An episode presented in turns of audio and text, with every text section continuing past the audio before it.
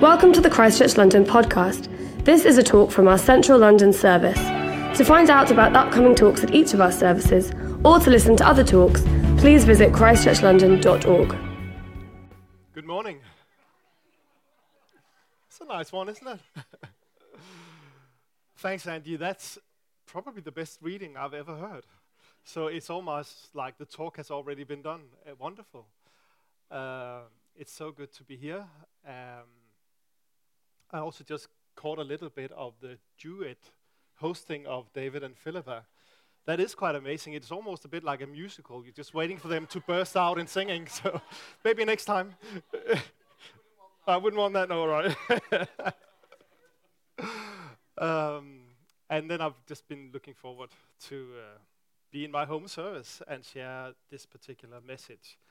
So, um, so this whole theme of consuming fire has has been our, on our hearts actually for a while, and we almost felt like coming back to it again, uh, starting this new year. It's almost like this is something that we do need to focus on, the sense of God calling us to live this life where we are consumed by His presence, His Holy Spirit, His fire in our lives.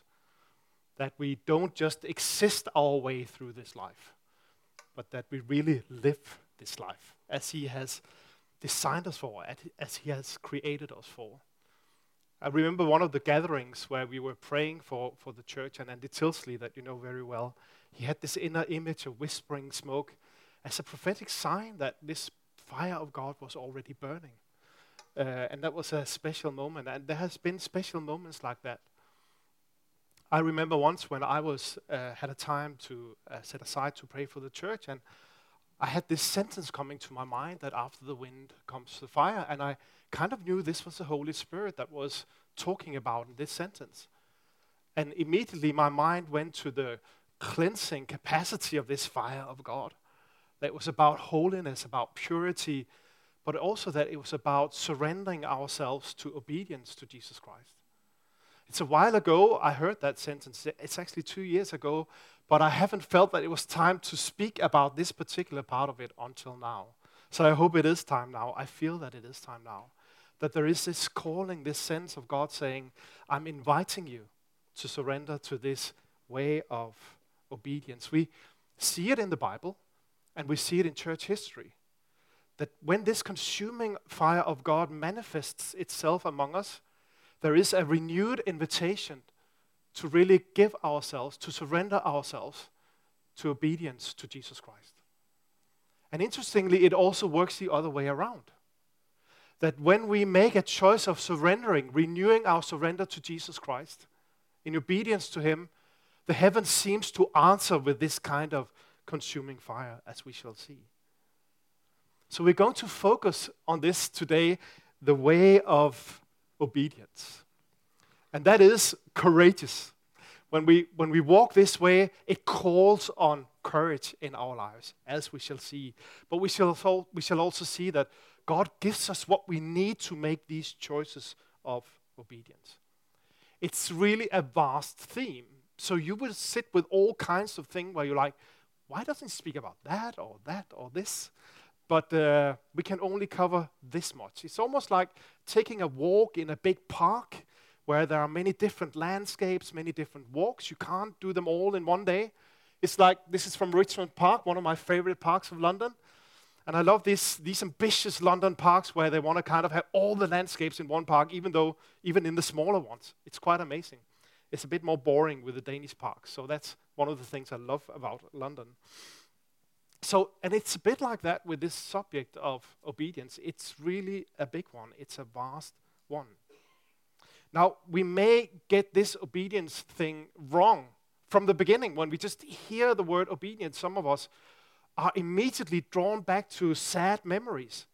This could be the case for some of us who have experienced authority figures in our lives demanding obedience of us, whilst not deserving neither our love, our trust, or our obedience. And for those of us, that kind of park or that kind of relationship have a very different name. That would be abuse in the name of authority or abuse in the name of love or names like that. And just to say, I'm not going into that today, but if you find yourself in a relationship like that, I personally only have one good advice to give to you get out of there as quickly as possible. The, obe- the obedience talked about here in this text is a very different one. It has three characteristics and even more, but I'm going to focus on three characteristics today. It's beautiful, and it's challenging, and it's growing.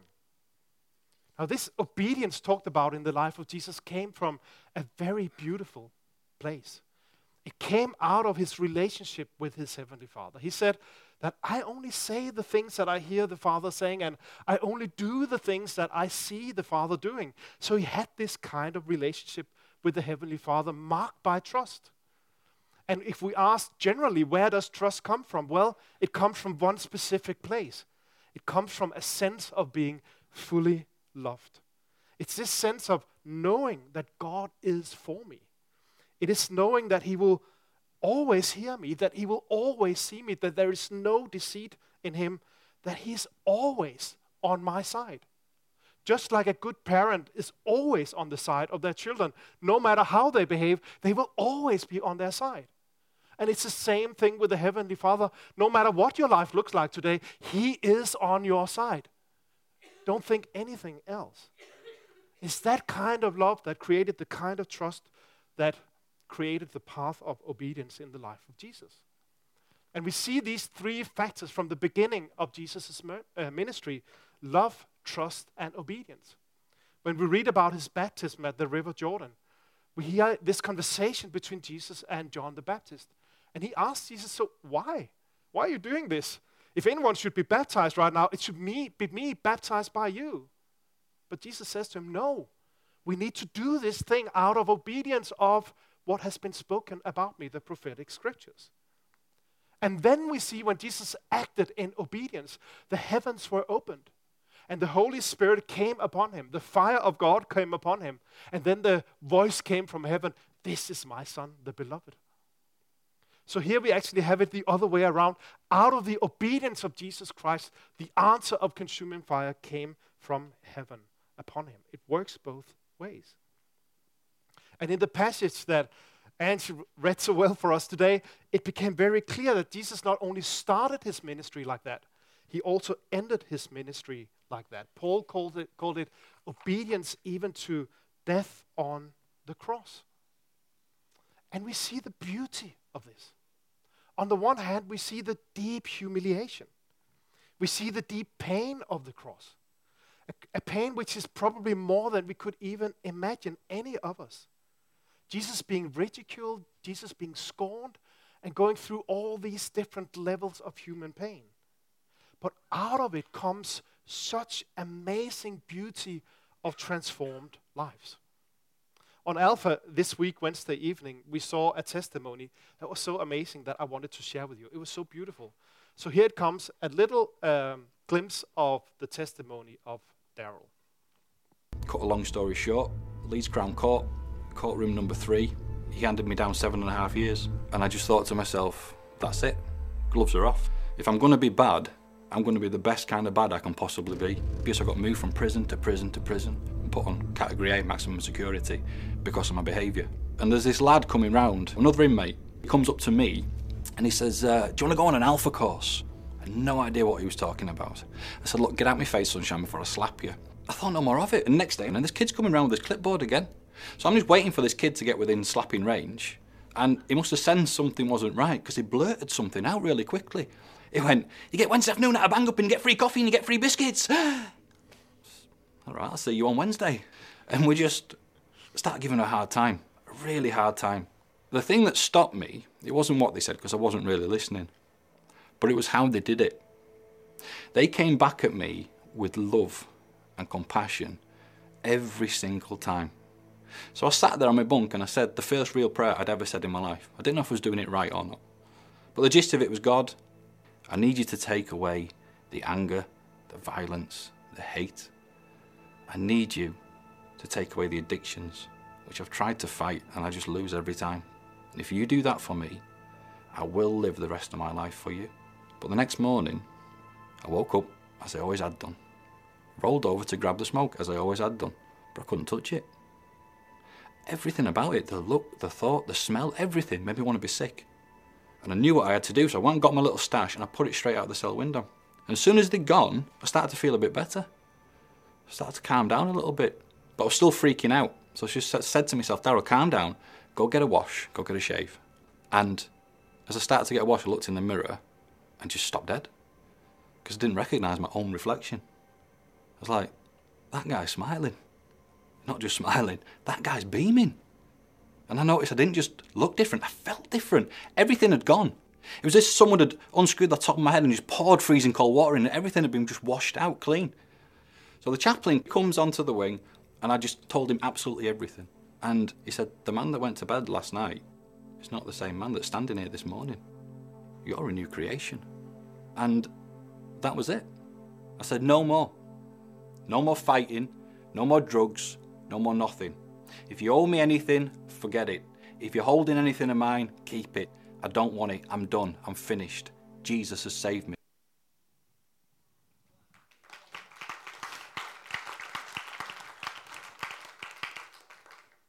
It really is beautiful, isn't it? It's like nothing can beat that. It's so amazing. And the Bible is so clear as to why Jesus did these things, why he died on that cross. It was so for us to experience forgiveness of our sins, healing of our shame, and full restoration in our life. Restor- restored to the kind of life that we deep down long for and we deep down know that we are destined for. It's almost like the light from this cross of Jesus is like a sharp light hitting a negative and turning it, it into a positive, into a sharp, beautiful picture. It was all there, hidden, contained in an unsatisfying life. But now, from this light shining from the cross of Jesus, it comes to life. Nothing is as beautiful as that. And even just this morning, when I have the privilege of looking at your beautiful faces this morning. I see faces here where I know some of your story. For some of you, we prayed just uh, less than a year ago, and you had a similar experience to Darren, where you said yes to Jesus. Prayed the same kind of prayer, and I saw the transformation in the lives. It's so amazing. It's so beautiful. It's not, not just a singular story. There are amazing number of stories like this, even in this room today. And just to say, if you're here and you haven't experienced this yet, we have this very simple trust that Jesus Christ is among us this morning. And we believe that for anyone who reaches out and call upon the name of Jesus Christ will have the same experience as Daryl in the terms of being met by him. This is for all who's willing to give the invitation back to Jesus. As you are inviting me, I am inviting you. I want to follow you. So we're going to pray at the end of the service. So if this is you, please don't, and you have this longing in, in your life, please don't go, uh, but come and be part of, of that prayer. I think quite many of us would, would agree that when we see this kind of sacrificial love, we are attracted by it. It's so beautiful. In our Alpha group, uh, we were asked the question, so what do you think about Jesus? And, and one of the people in our Alpha group said, well, I'm not a Christian, but the story of Jesus, his self sacrificial love, fascinates me. And then he paused, and then he looked around at all of us in the group, and he said, Isn't this what we are all longing for? And I didn't shout la- aloud, but I shouted on my inside, Yes, that's exactly what we are all longing for. Exactly. And just this longing in itself is such a beautiful thing. So, for quite many of us, we would say, well, if I am to describe my life right now, I don't really know what it looks like. Maybe this morning wasn't the best of mornings, or maybe the day yesterday wasn't your kind of uh, best day, or whatever. But no matter what our lives look like, this longing in us is a beautiful one. It's so beautiful that Jesus found it worth dying for. It certainly is a beautiful way, this way of obedience, but it's also a challenging one. People who devote themselves to a life as a monk or a nun would give three vows at their initiation. It would be poverty, chastity, and obedience. And to my surprise, I have learned that it's the last one that's the most difficult one. They would say it's because poverty and chastity would derive me of things that potentially would please me. But the vow to obedience means the end of me as I know myself. Or they would say it's the end to my self obsessed or my self focused self. Now, why is this the hardest one? Well, because this is typically how we identify ourselves with our capacity to make choices, this free will of ours, our freedom to do what pleases us. For quite many of us, this is the closest we can come to defining an I, a personality. Therefore, this vow of obedience is the most difficult one. It's like it's said in the text that Jesus uh, gave himself over to empty himself to become nothing, to be what God created him to be. It's a beautiful park, but it's definitely also a challenging one. And we hear it in this passage today that Jesus, being found in the appearance of a man, he humbled himself. Now, how did he do that? He did it by living under the limited conditions as you and I, not making use of his divine powers. He humbled himself by allowing himself to be utterly powerless, depending on God, and therefore also depending on hearing what God was saying. In Hebrew, the word hearing comes from shema, and it means not only hearing the sounds of uh, the word, but also to act on the word, to obedient, be obedient to the word. Jesus puts it like this He says, The Son of Man has not come to serve, uh, to be served, but to serve and give his life as a ransom. And it says here in the text that he humbled himself by becoming obedient to death, even death on a cross. And it seems that the final test was actually before the cross, in the Garden of Gethsemane, where Jesus struggled and where he prayed this prayer that transformed the whole history of mankind when he prayed, Father, not my will be done, but yours. Now, the question is, how does this way of obedience look like in our lives, in your life, and in my life? How does it reveal itself? Well, in this passage, it becomes clear that the way of Jesus is also our way. Paul says, in your relationship with one another, have the same mindset as Christ Jesus. And he writes, do nothing out of selfish ambition or vain conceit. Rather, in humility, value others above yourselves, not looking to your own interests, but each of you to the interests of the others. In his letter to Ephesians, he puts it like this He says, Submit to one another out of reverence, or it could also be translated out of obedience for Christ. So, what does a life of obedience look like? Well, it's actually more practical than we may think. It's very practical. It looks like submitting ourselves to one another friends to friends, spouses to spouses, children to parents, parents to children, employers to bosses, and bosses to employers. It's kind of all the different relationships that we find ourselves in, which means it's all the complicated stuff of our lives, isn't it? If you think about where are all the complications, well, they are in our relationships. So this is where it plays out this obedience to Christ. So instead of being focused or obsessed by having my own needs met. I humble myself and I serve the needs of those around me. And there is an important and, and I allow the others to serve me as well. I'm not going into that today, but if we only are willing to serve others and don't allow them to serve us, then it's something very different at play in our lives. It goes both, it goes both ways. It's a challenging part because it works in accordance with our deepest desires, but also it works against the influences of the culture that we live in. We live in a super individual, individualistic culture. We live in a culture that encourages us to be obsessed with our own needs, to live a life where the planet has to evolve around ourselves. And we live in a life where there is a false image of freedom that we will never attain. Paul puts it in a very simple way, but also challenging way in Romans chapter 6. Paraphrased, he writes, he writes as humans, as humans, human beings, we don't have a choice of not living in obedience. Either we choose to live a life of obedience to God, following the command of Jesus, or we choose to live a life of obedience to our own needs.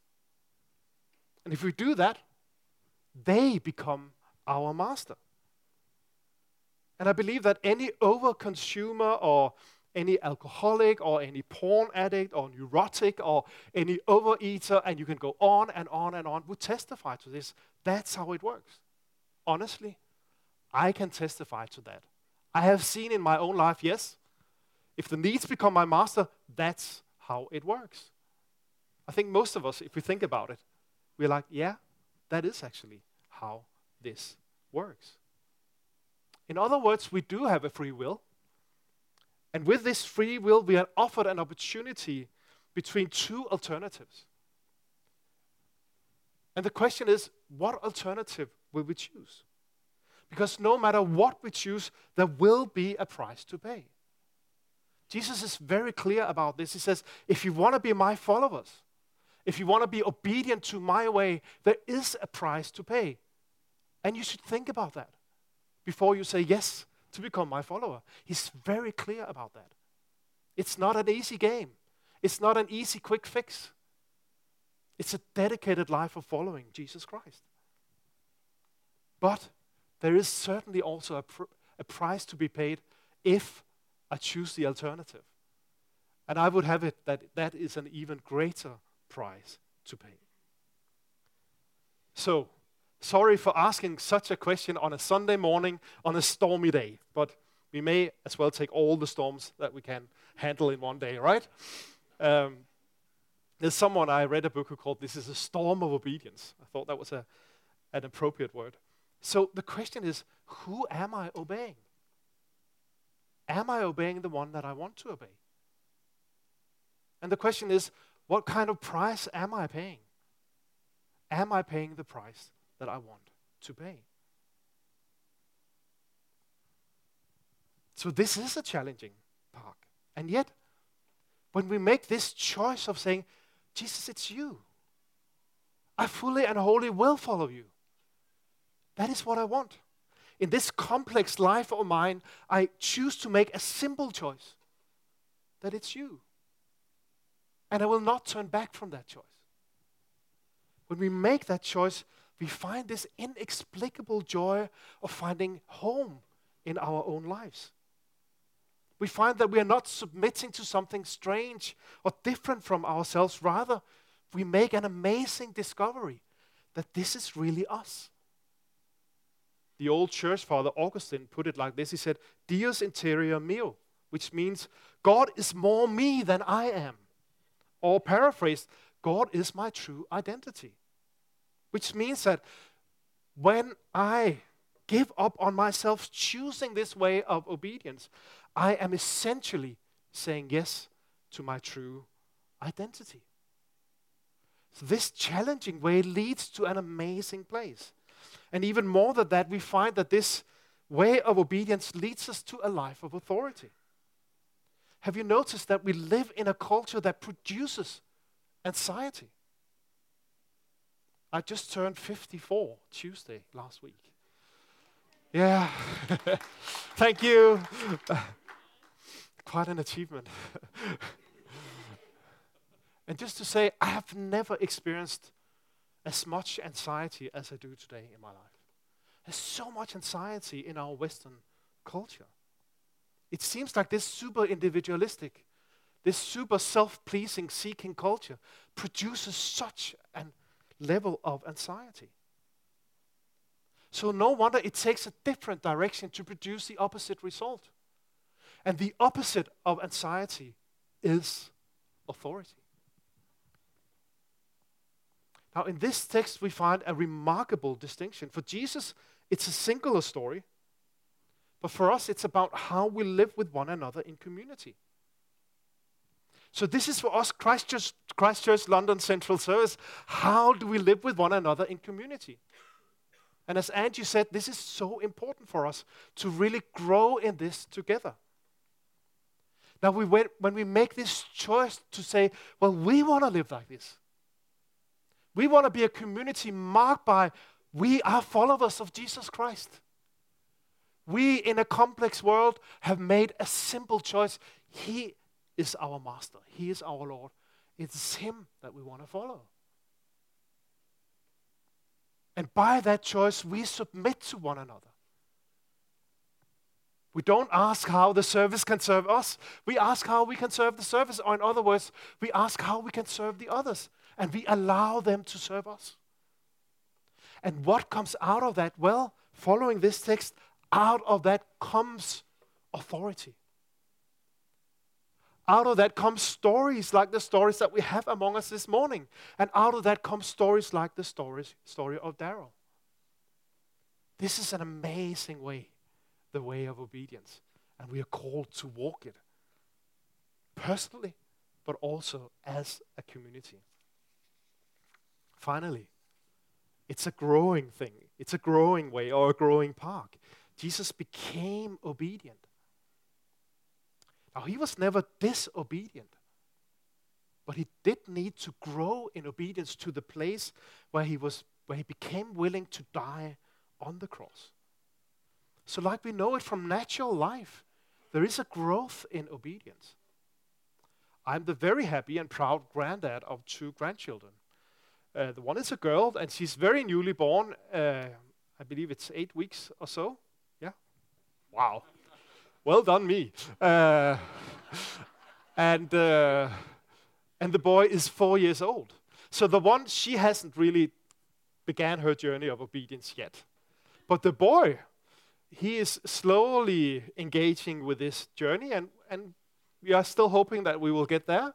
But, but we are still early days, and it's very much in the don'ts. So it's like, don't touch the oven, don't kill your baby sister, and, and you know, those are the things going on right now. It's a bit equivalent with the Ten Commandments don't kill, don't steal, don't lie. So that's kind of where we are. But, but then, then we know that there's another phase following this phase, which is join in with the community. So do the dishes, clean up your room, say thanks, and that sort of stuff. And it's a bit equivalent with the commands in the Bible rejoice, pray, fast, tithe, love commands like that. But it doesn't stop there. As they grow older, the children, then you start to look for something different. They know the do's and they know the don'ts. But then you start asking yourself, is this, is this integrated in their life as a value? Does this now come from within? Or is it something that needs to be put on, on them still from the outside? That's kind of the third phase of this. But there is actually a fourth phase I found when I dived into this. With my oldest children now, I, I, am not talking about the do's and the don'ts. I'm more asking them a question. So, what do you want? So, that's kind of the development. We saw that with Jesus and the disciples. He, he started by calling them servants, and he called them friends, and then at the end, he called them brothers. And you talk, don't talk about do's and don'ts with brothers. You ask them, what do you want? It's a different thing. And some might say, well, that's obviously the easiest stage of this whole obedience thing. Well, I have found it to be a really both exciting but also challenging one. Because what I know when I am at that stage is that the Father sees me in a very peculiar way.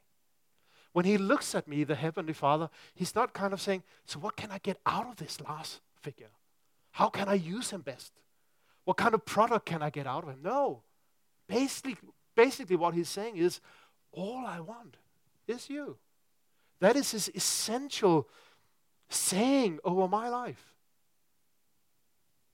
And when I have known his love and when I live in this trust relationship, then I know that that is the case. Which also means that when he asks me, So what do you want? then I know what kind of answer I want to have. Not the answer say, well, I want this stuff or that stuff or this person or that person or this career or that ministry. That all becomes, becomes quite detailed. Rather, it becomes me wanting to say back to the Heavenly Father, all I want is you. Now, this isn't a linear process I have found. I have tasted all four of these stages, but I find myself going a bit back and forth on them. So if you find the same, don't be confused. That seems to be how it's working.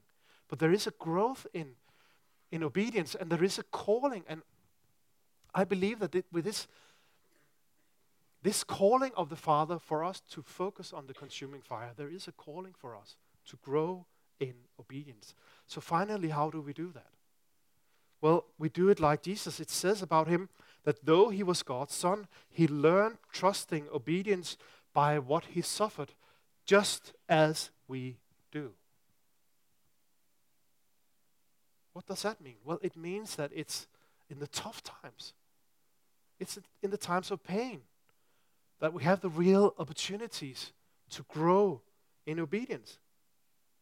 It may be pain caused by seeing that my dreams don't really come true in the way that I wanted them to.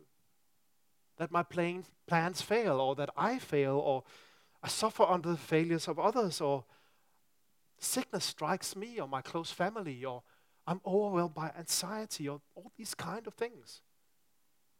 And these are the times when we are most tempted to leave the way of love, trust, and obedience. And we are tempted by thoughts like, why bother?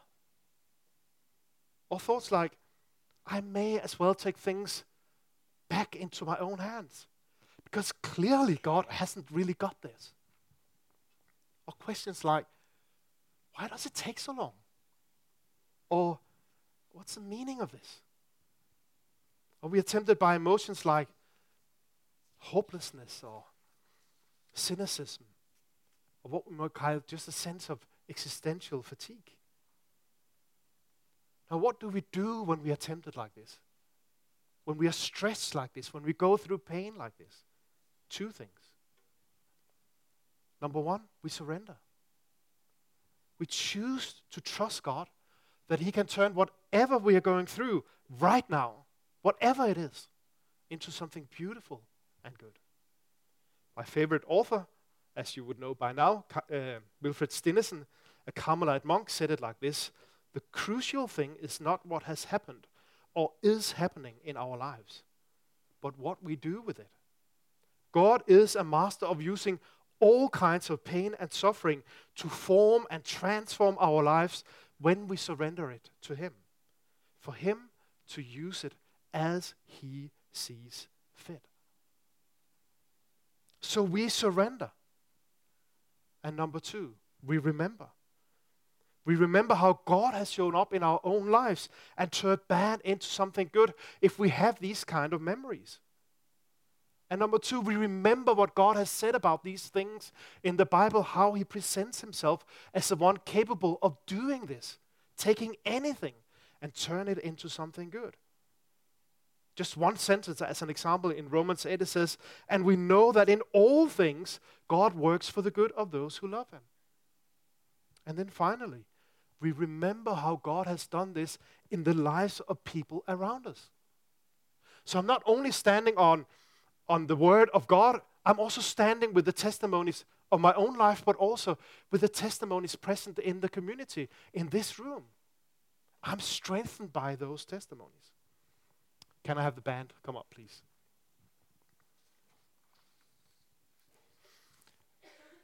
And Philippa, if you would join me as well.